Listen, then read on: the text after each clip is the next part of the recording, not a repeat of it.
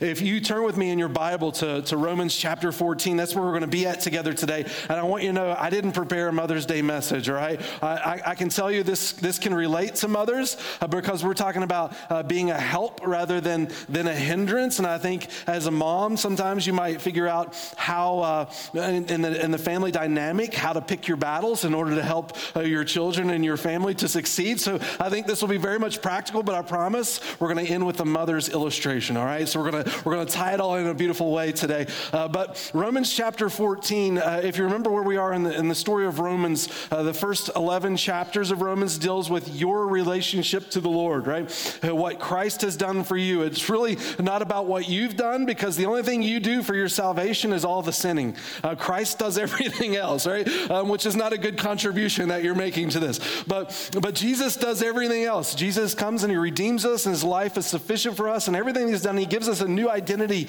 And, and in that new identity, we find new purpose, new uh, value, worth, and, and what our life is called for in Christ. And then in Romans chapter 12, it's the, the practical outworking of that. And what we discover is our love for God is demonstrated in the way that we care for others. And, so when we want to live out our faith, it's a very much a relational experience where first our, our, our, our vertical relationship with God then impacts our horizontal relationship with others. I think I almost said horrible relationship with others, but horizontal is what I mean. Horizontal relationship with others. And Paul's bringing this to, to a place now that sometimes we, we, we recognize we come from, from different walks of life, different places and where we've been different cultures, uh, socioeconomic backgrounds, educational levels. It just, it can vary. And so when we come into the body of Christ, we're, we're different. And, and God created this diversity for a reason. I think it's honoring to the Lord, but also at the same time, there is a, a unity that God desires for us to experience in that diversity. And to what degree do we hold to, to the, the, the, the tenets of our faith and, and what really for us becomes tertiary issues? Like, how do we find common ground to move forward in? And this is what Paul's discussing in Romans chapter 14 and Romans chapter 15. And today he's talking about how we can be a, a help, not a hindrance on our journey together. Certainly, God wants to journey with you in a personal way. Jesus came for a very personal reason in your life, but God just doesn't just leave it there, that He also calls us into community. And so, this, this Christian life that we're on, you're on a, a journey in your walk with the Lord that should impact the, the world around you, but it's, it's not an individualistic journey, that He calls us to do this as a community. In fact, in, in, in, Romans 14, you're going to see this idea of not putting any hindrances before one another on this journey. Um, in, in, Hebrews chapter 12, he tells us to run w- with endurance the race that's before us. In, in, Galatians chapter 5, he talks about walking in the Spirit. So, so this idea of the, the Christian life being a, a, journey that we're on as God's community together is, a, is a, an important idea to Scripture. And in Romans 14 and verse 13, Paul starts off this section of scripture by really giving us this, this key idea of what he's going to focus on within these, these next few verses to end this chapter. And the way that we know that is he comes to this word therefore. And, and you know, if you read scripture, you've always got to ask what therefore is therefore when you're when you're interpreting the Bible. But he gives this summary idea of, of what his his thought is towards God's community as we move forward, recognizing that we're a, a collective group of people coming from different walks of life. He says this Therefore, let us not pass judgment on one another any longer, but rather decide never to put a stumbling block or hindrance in the way of a brother. This, this word for stumbling block, he, he uses it in verse 13, verse 20, verse 21. And, and again, it's this idea of we're, we're on this path together and we don't want to create any hindrances or encumbrances uh, to prevent someone from enjoying the journey as God's community. And, and, and, he goes on and describes in verse 20 and 21, he talks about the idea of, of destroying the work that God is doing among his people, that God's doing a beautiful thing and, and he doesn't want us to come in and, and tear it down, but rather uh, build up what God desires to do the same picture that you might have for, for being a mother within the context of your home. How, how can I leverage where I am in life to help my family become what God has called them to be, both physical family, spiritual family? I think God's desire for us, as, as Jesus has given himself completely for us, uh, to fill our lives in him. So he now calls us to mimic that in the world, that we now, being filled in Christ, have something to give into this world to help others become who, who God has called them to be. Now, there, there is a, a, a degree to this passage that is not healthy.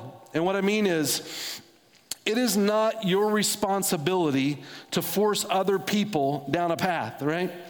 Uh, what, what people choose to do with their lives, you know, is, is they're going to be accountable for. You're not accountable for what someone else chooses to do. However, we can provide the opportunity to invite them on that journey and allow that path to, to be removed of hindrances or encumbrances. And what I mean is, when, when Paul's talking about this journey, he's very much discussing it in a, in a relational way. Like he's using a picture of, of clearing a path, not expecting that you physically go out and, and, and clear clear someone's path, but he, what he's saying is the way that we interact with someone in, in, in the community uh, uh of God's people is what really provides that platform to, to enjoy that journey together. So, so the responsibility for us as God's people is not to force someone on this path and, and, and, not, to, not to feel guilt if someone chooses to, to walk away from the Lord or, or to walk contrary to what God calls us to, to do. I think we can always encourage people when they err in, in their relationship with God or head down a, a bad path. But what God is calling us here in this, this passage is, is to simply open up the opportunity for people to, to, to know Christ better and to walk with Him more deeply in, in His community. And He uses this word judgment right? Therefore, let us not pass judgment. And I think it's important just to remind us, in terms of judgment, what, what we're discussing here, because in, in our culture today, we like to take this word judgment and say things the Lord does not mean with judgment. A lot of times people like to say, Thou shalt not judge, thou shalt not judge, as if to say, You can't look at what I'm doing and, and call it wrong, right? And, and I want you to know um, that's not biblical. Uh, it, it's, it's, it's completely okay to judge right from wrong. Right? As God's people, we, you certainly should discern. I think a better way of saying that is discernment. There are things in your life that are healthy, there are things in your life that are not healthy, and you should be able to discern what is right, what is good, what is wholesome, what is healthy, and, to, to walk down that path and what is not. So, in terms of judgment, Scripture does not refer to it, that judgment in that way. He's not saying, look, never judge at all. That would be ignorant, right? I mean, you, you think you, you've got to make good choices with your life because you care about life and life is sacred, and you should encourage other people when they're making choices that's going to destroy their lives to, to talk about those things. Eh, but, but what he does mean in terms of judgment is to look down on someone else as if their, their value is depreciated.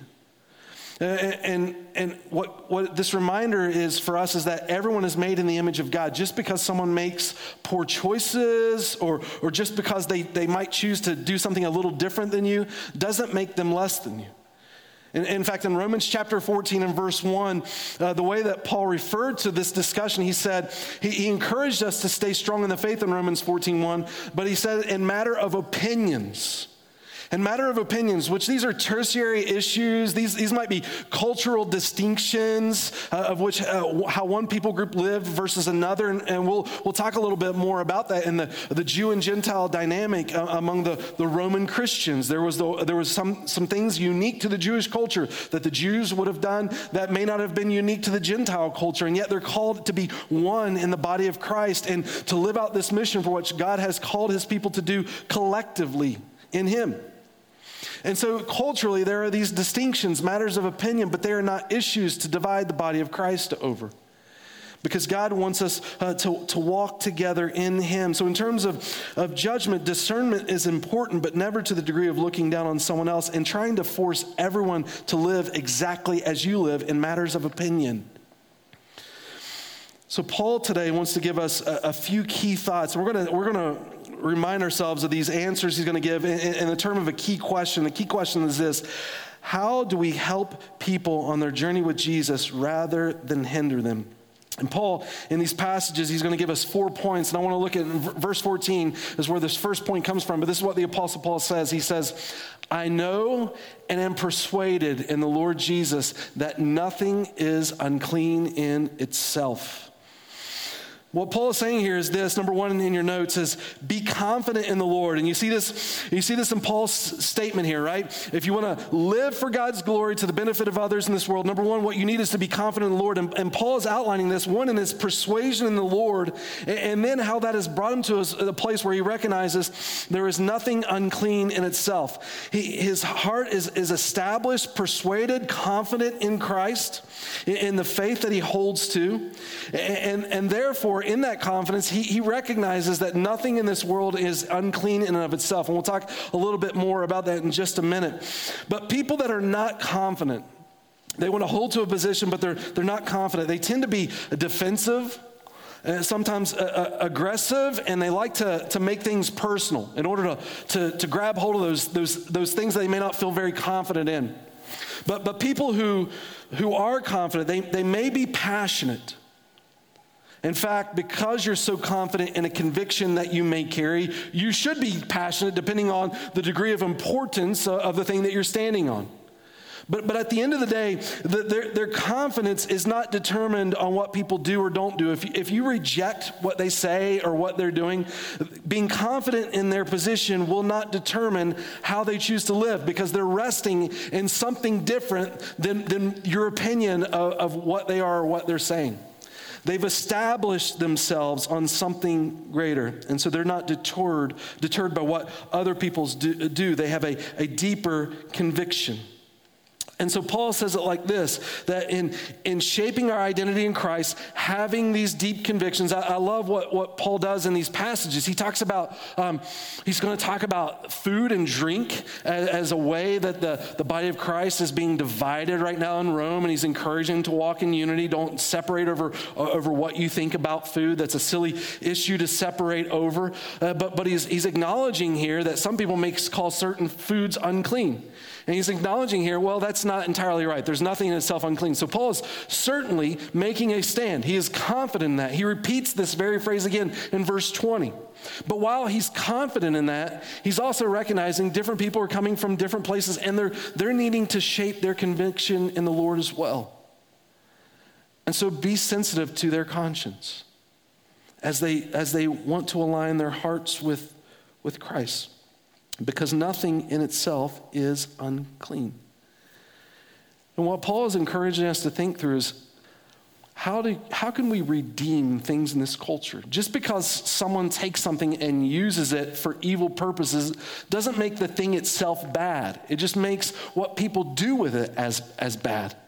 And, and because someone may use it for the wrong reasons doesn't mean you, you cast it aside and can never use it again. In fact, made by God, it, it, means all things are made good. Just because people use things for good and bad reasons, it, doesn't make the object itself moral. It's what you do with it. Therefore, as God's people, anything in this world that God has created, God has made for good, and you have the opportunity to redeem it for His purposes. Now, there are certain things in your culture that I will say, like as you think about how to show the story of redemption in the way you live your life, there are certain things in culture that you just can't redeem. There, there are certain things that you just, we, we need to push aside. Like I, I could get extreme in, in some of those thoughts, but like things like pornography, like that's not, you don't redeem that, right? Like people that are trapped in that industry, you certainly want their hearts transformed in the Lord, right? People that might be addicted to things like that, we care about them because Jesus' life was given for our sins. So, so we care about the people, but, but the, the thing in itself, not redeemable. Um, when you think about, I don't know, things like drugs, crack cocaine, not redeemable, right? Um, certain, certain, I would say, certain things being taught now in school and in sexual education as young as it's getting, ridiculous, right? Things like that, not redeemable. There, there, there needs to be lines drawn and understanding the age of children and how, how we bring them about and your responsibility as parents to do most of the, that, that, education and nurturing the hearts of your children not just handing it over to someone else. There, there, there's certain things in this world that we just, we, we, we, understand that, that the, the use of is just downright evil. But then there are other things that, while it may have been used for the wrong purposes, are completely redeemable. And how do I know that? Because this morning you're worshiping in a bar. you worship in a bar. If anyone should understand this passage more than anyone else, it's, it's us, right? I mean, it's this story of redemption of what God has done. And, you know, some people may think about that and, and look at that and say, well, what's the big deal? Who cares? But, but I, I, even know in our, in our own history, when we were first looking at this building, we had uh, members of our church, uh, just a couple people that came to me and they, they said, uh, we, we can't worship there. And why, why can we not worship there? It's an empty building. We need a building. And, the answer is, well, because it was a bar. because it was a bar and you know things that happen in a bar we can't worship there and, and I, you know i found it a little bit interesting but we still pursued the building and as i started to talk to this individual i, I found that the hesitation wasn't so much that it was that it was necessarily a bar but but rather it was a bar they had been in frequently and they remembered the consequences of the path that it took them on and walking back in that building was something that they wanted to avoid. But being able in that moment to take that story and say, it may not have been a good, a good beginning here. But God is going to redeem it for an incredible ending. It's a beautiful picture of the way God transforms our life. It's what the story of redemption is all about. Jesus doesn't wait for us to fix ourselves before he welcomes us in. He meets us right where we are, in the, in the ugliest parts of our life, in order to transform us in him. He forgives us in that darkness. And, and Paul is encouraging us in this passage to be confident in the Lord. Right, to understand that story of redemption is, is the way that God wants to, to move in this world, and, and, and in recognizing that the way that we can empathize and sympathize with other people. Having gone through difficult things, sometimes when, when we make bad choices in life, it's, it's hard for us sometimes to figure out how to, to move forward. And there's things that we experience that we may be free in Jesus uh, to enjoy as a body of believers, but because of our past, we just can't go there. Or sometimes maybe it's not something that you've done, but something that someone's done to you and you just feel shamed by it and you may be free in Christ, but whatever, there, there may be something that in your freedom in Jesus, you, even though there may be freedom in Jesus, you just can't, you can't go there and experience it because of, of the heartache that, that that something represents to you. And so as a body of Christ, we want to empathize and, uh, with one another and sympathize with our, our, our, struggles as we go on this journey together. You know, even as a church, understanding the story of redemption. Like uh, as a church, we've gone into Uganda, we've, we've purchased a couple properties that we're still finishing paying on, but, but we, the, we've got a couple properties that they were used for awful purposes. And we purchased it to give it to a ministry to use it as a, a story of redemption to bless the people there. It's beautiful the way that God does that. The things He created in this world. It doesn't mean that we have to treat it all as taboo, but to, but to think wisely in our mind how we can use it for the benefit of God, God's, um, excuse me, the benefit of others and the glory of God. Point number two in your notes is this then. Consider your motivation. Consider your motivation and, and your freedom in Christ, living together as a body of believers. Consider your motivation, the way that you interact with God's community. He goes on and says, But it is unclean for anyone who thinks it unclean. For if your brother is grieved by what you eat, you are no longer walking in love. By what you eat, do not destroy the one for whom Christ died. And so you, you, see this, this idea of, of, this word being used as, as destruction again, but he, he's carrying this idea of, of Christians. If you carry the heart of Jesus, that the heart of Jesus is being mindful of where others are coming from and, and helping them become what God has called them to be. I, I've seen Christians live their lives so selfishly that it creates heartache for other believers that it, that it, it endures in their life for years because their focus was just simply on them. But God's desire for us is, is to walk in love and understanding of how I can help one another become who God's called them to be. And it doesn't mean you need to live your Christian life on eggshells. Right? You want to stand in your convictions, but it, but it does encourage us to be considerate in, in how we stand in those convictions. You know, even the Apostle Paul, in, in giving these statements, he's, he's talking about in this passage that there's nothing unclean Right? The Apostle Paul, to, to make that kind of statement, there, there's an understanding of how God has even had to shape his own heart. Because Paul came from a Jewish background, and to the Jews, they had all sorts of laws in which they were to follow regarding what was clean and what was unclean. And Paul is finding his own freedom in the Lord, and he's becoming a, an encouragement to others that are coming from that, that walk of life to consider how, how God transforms and, and redeems things. Um, even in this section of scripture and dealing with, with Jews and Gentiles, you know, we talked about in, in Romans 14, theologians aren't entirely sure exactly uh, the people group and the situation that's being addressed in the book of Romans. All you can do really is simply speculate, knowing a little bit about first century uh, church that there were Gentiles who uh, they, they worshiped false gods and they dedicated things to those false gods, including meat and drinks. They, they would go to these altars and, and lay down that meat, and then, and then that meat would be often taken to the meat market and sold at a cheaper price. And so, as a Christian, you may not even care. You know that, that God is not, that false God is not real, but you can get the meat really cheap. And so, not thinking about it, you could just buy the meat and eat cheap meat because you've got a big family, and well, uh, the bills are, bills are piling up. But to walk in the home of a, a, of a Gentile who just became a Christian who may have worshiped that false God, something to consider how they might receive it.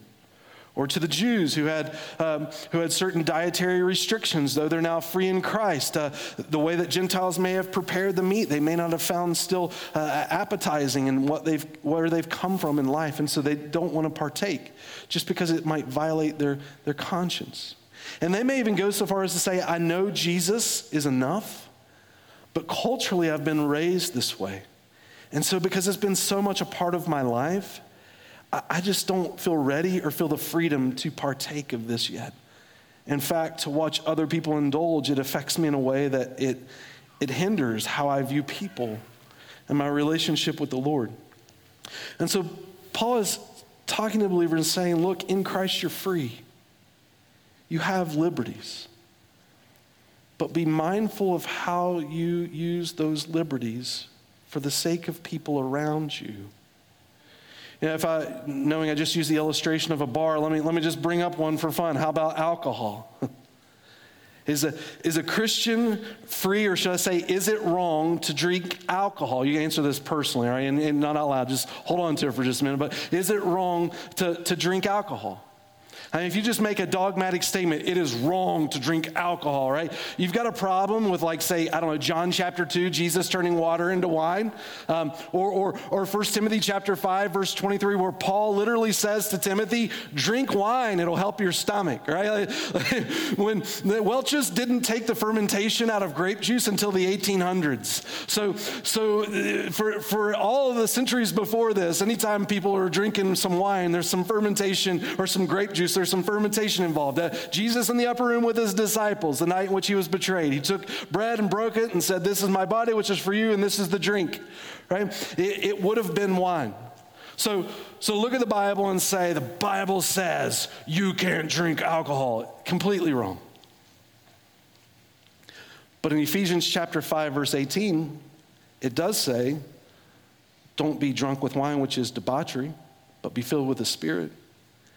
And it, and it carries this idea this idea of debauchery is spilling your life out and just wasting it.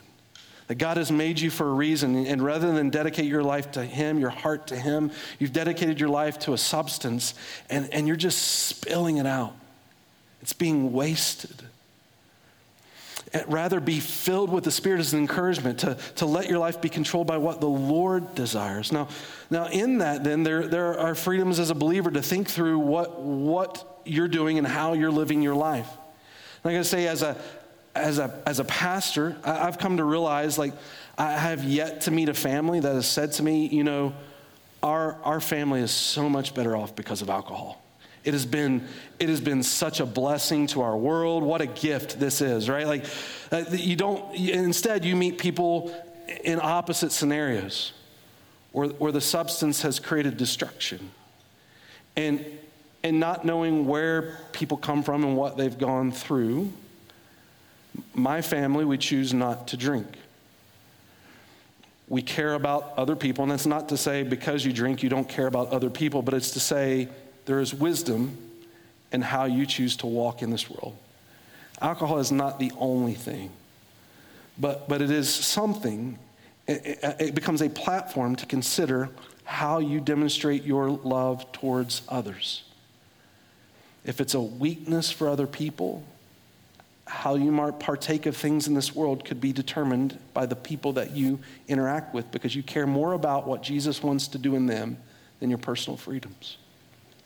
Um, I mean, it's like f- for you, if I don't know if you've ever thought about this, but if you were to live, I don't, somewhere in the world where you might be a minority as a Protestant or evangelical or whatever you label yourself Christian in the way that you, you, you follow after Jesus, if you're a, a, minority as a Christian and you care about the people around you and you think through how others are perceiving you, not, not because you're worried about their opinion of you, but rather you're concerned about their walk with Jesus.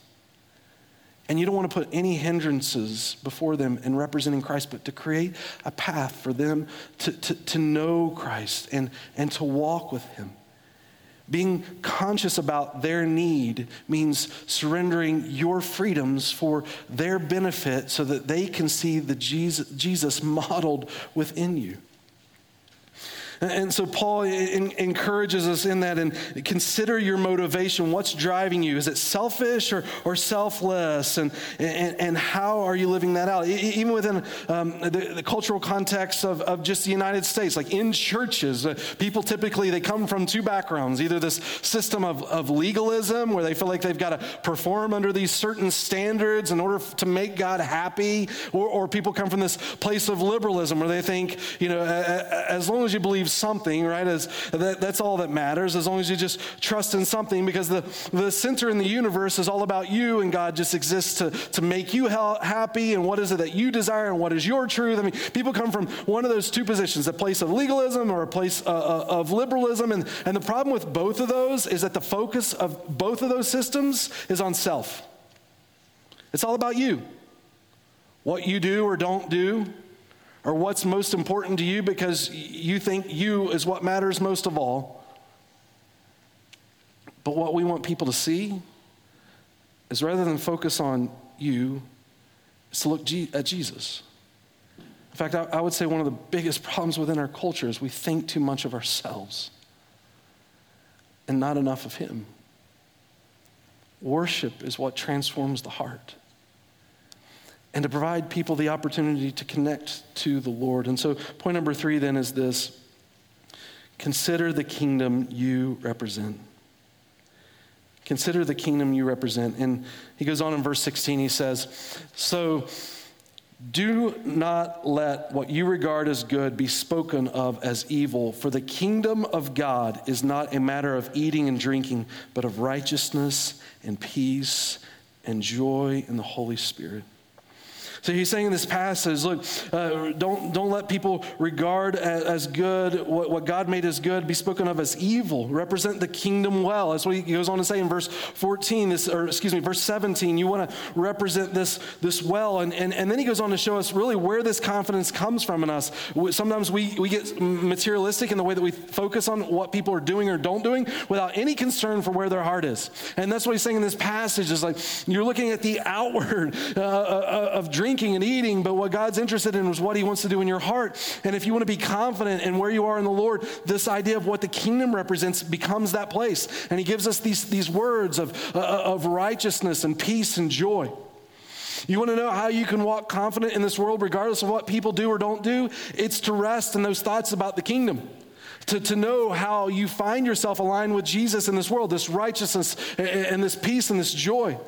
This idea of, of righteousness is that God has come into your life and He's forgiven you of your sin and He's made your, your, your relationship to Him righteous in Christ. You've been justified. Therefore, you're connected to God. And because you're connected to the Lord, you have peace with Him, peace in your relationship to enjoy that journey together. And because of that, because you are connected to Creator God who has made you righteous and brought you peace, there is ultimate joy in all of that because you know whatever happens to you in this world, that your future is secure in Christ, no matter how adverse it may seem seem, no matter how difficult relationships may look, no matter what the challenges are in front of you, in Jesus, it endures forever. So no matter what circumstance you're going through right now, you know that you are secure in Christ.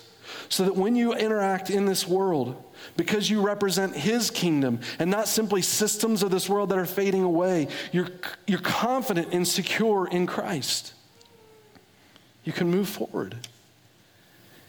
You don't have to have the validation of others, but rather, you have what you need in Jesus.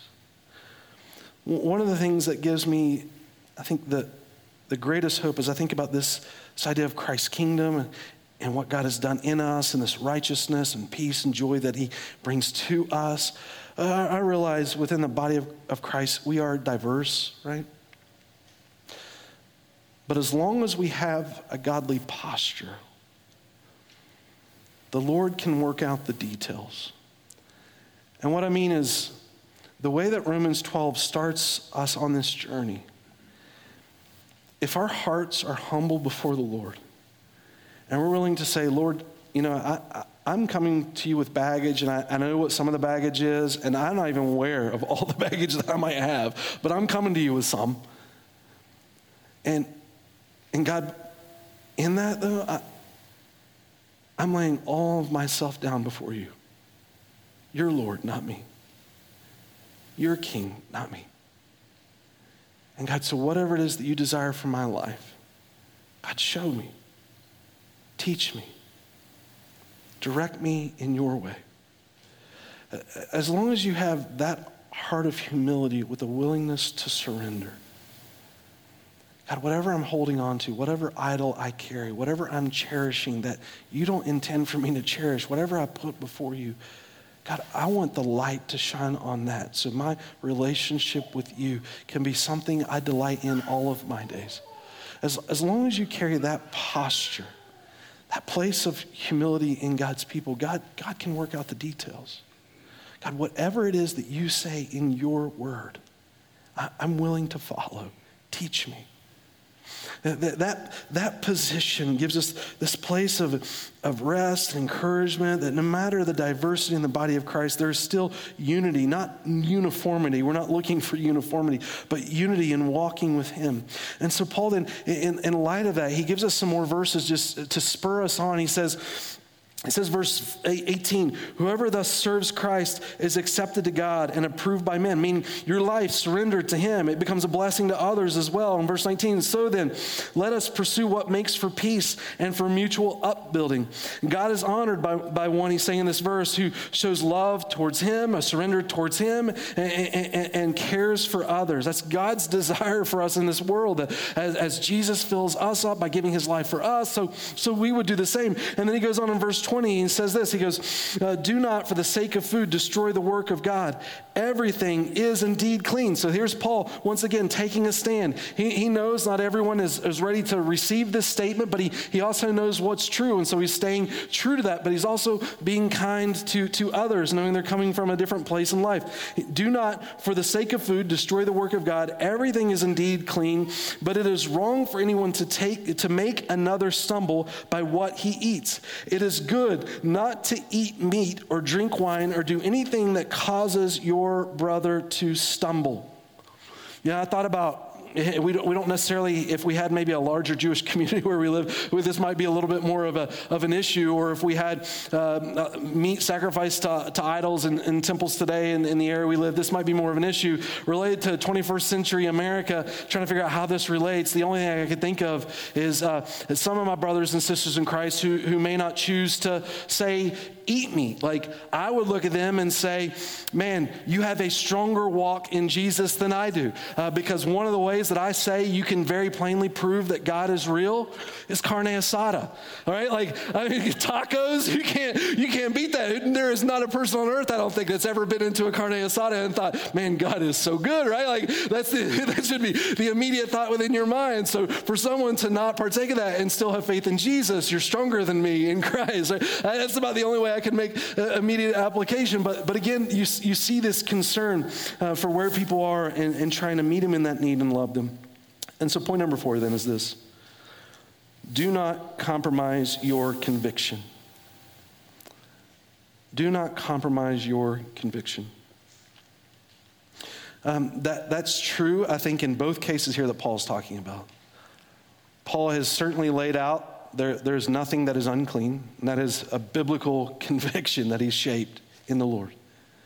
Um, I think it's more in line with what Scripture teaches, but then, but then there are some within the body who have come in and maybe for cultural reasons they just they're not ready to eat just anything that someone throws on a plate in front of them. And, and, and Paul's encouraging both of them to, to walk in that. And if you're, you're not sure about it, let the Lord shape that conviction in you. That's, that's one of the things that we love and appreciate doing as a church here. Just because I say something, I don't want you to believe simply because I tell you something. That's shaping your conviction on someone else. Rather, my, my encouragement and hope for you is that you shape your own conviction in the Lord, that your walk with Jesus becomes personal. And, and one of the ways that we encourage you to do that as a church is to say this look, there's no question that's off the table. If you're hungry, you have questions, that's how you learn and how you grow. We're not going to tell you put it on the shelf and forget about it. We're going to tell you ask. And let's learn and grow and let God shape that conviction in you for where you stand in Jesus. And so Paul goes on, he says this in, in verse 22. He says that, that the faith that you have, keep between yourself and God. Blessed is the one who has no reason to pass judgment on himself for what he approves. But whoever has doubts is condemned if he eats, because the eating is not from faith. For whatever does not proceed from faith is sin. So he's saying, look, their conscience feels a certain way about this. And because their conscience, your conscience may feel a certain way about certain things, don't violate your conscience. But rather, he goes on and talks about because it's not from faith. There's, there's a place there if you're seeing other Christians exercise freedom in something that you may not think is right. Maybe those Christians aren't right, but maybe there's a place to examine your, your conviction, to let God shape that. But before that's being shaped, don't sear your conscience. Think through your, your own personal convictions and do not compromise. The theme of Romans 14 is to remind us your calling life is one that models Jesus. In that, you, your acts are, are selfless for the benefit of another because you follow a Jesus who selflessly gave his life for you. And you want to connect to Him. And one of the best ways to connect your walk with God is seen in how you honor God through the way that you treat others. Because God made people in His image, and Jesus gave His life for others. Perhaps today, if you, if you think where you might see such selfless living, perhaps one of the best places for us to reflect on is the heart of a mother one who lays down her life for the service of her family. Abraham Lincoln said it like this He said, No, no man is poor who has had a godly mother. It reminds me of a story of this guy, and I'll, I'll close with this. David Lloyd George, he, he was Winston Churchill before Winston Churchill. Um, David Lloyd uh, George was, was a Welshman. He was born during the Civil War. He became uh, the, the prime minister of the UK during World War I, and he died during World War II. I mean, this guy, he lived through it, right? Um, but, but leading uh, the UK during World War I, he is known as the Welshman that won World War I in the way that he operated in the UK during, during that battle. And what's interesting about uh, David Lloyd George, he, he wasn't a perfect leader, so I'm not trying to say this guy is the second coming of Jesus or anything like that. If you study, if you look at his life, he, he made some political mistakes too. But, but his leadership was praised to a, a degree like Winston Churchill during World War I. And what, what's interesting about his life is that his life almost never was. Uh, the, the story of his life is when, when he was just a baby. His mother was going on a walk to another home during the winter, and she was walking over the hills of Wales, and she never arrived to the destination. She got caught in a blizzard. And after the blizzard had subsided, they, they went out into the, the cold and they put a search party on for uh, David's mother. And they eventually found her. And as they uncovered her body under the snow, they found out that just before she had passed away, she took off all of her outer garments and she wrapped her baby. And she hovered over her baby to keep her baby warm. And she gave the ultimate sacrifice so her child could live. And as they pulled her body out and they opened up what she was holding on to, they began to realize as they took those layers of clothing off that David George was inside. It was the sacrifice of a mother that made a difference. And guys, when I, when I think about what it took for you to be here today, it, all of our stories happened because of sacrifice. It happened because of Jesus' loving sacrifice for you. And if you, you think about it, you know within your story to get here, you've encountered others along the way who took interest in you, who, who, who showed a loving devotion towards you to share the truth of Christ in your life, that you could know him too.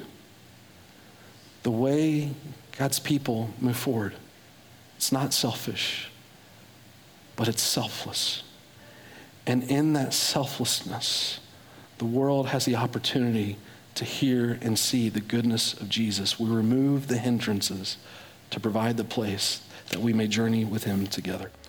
This message has been brought to you by Alpine Bible Church in Lehi, Utah.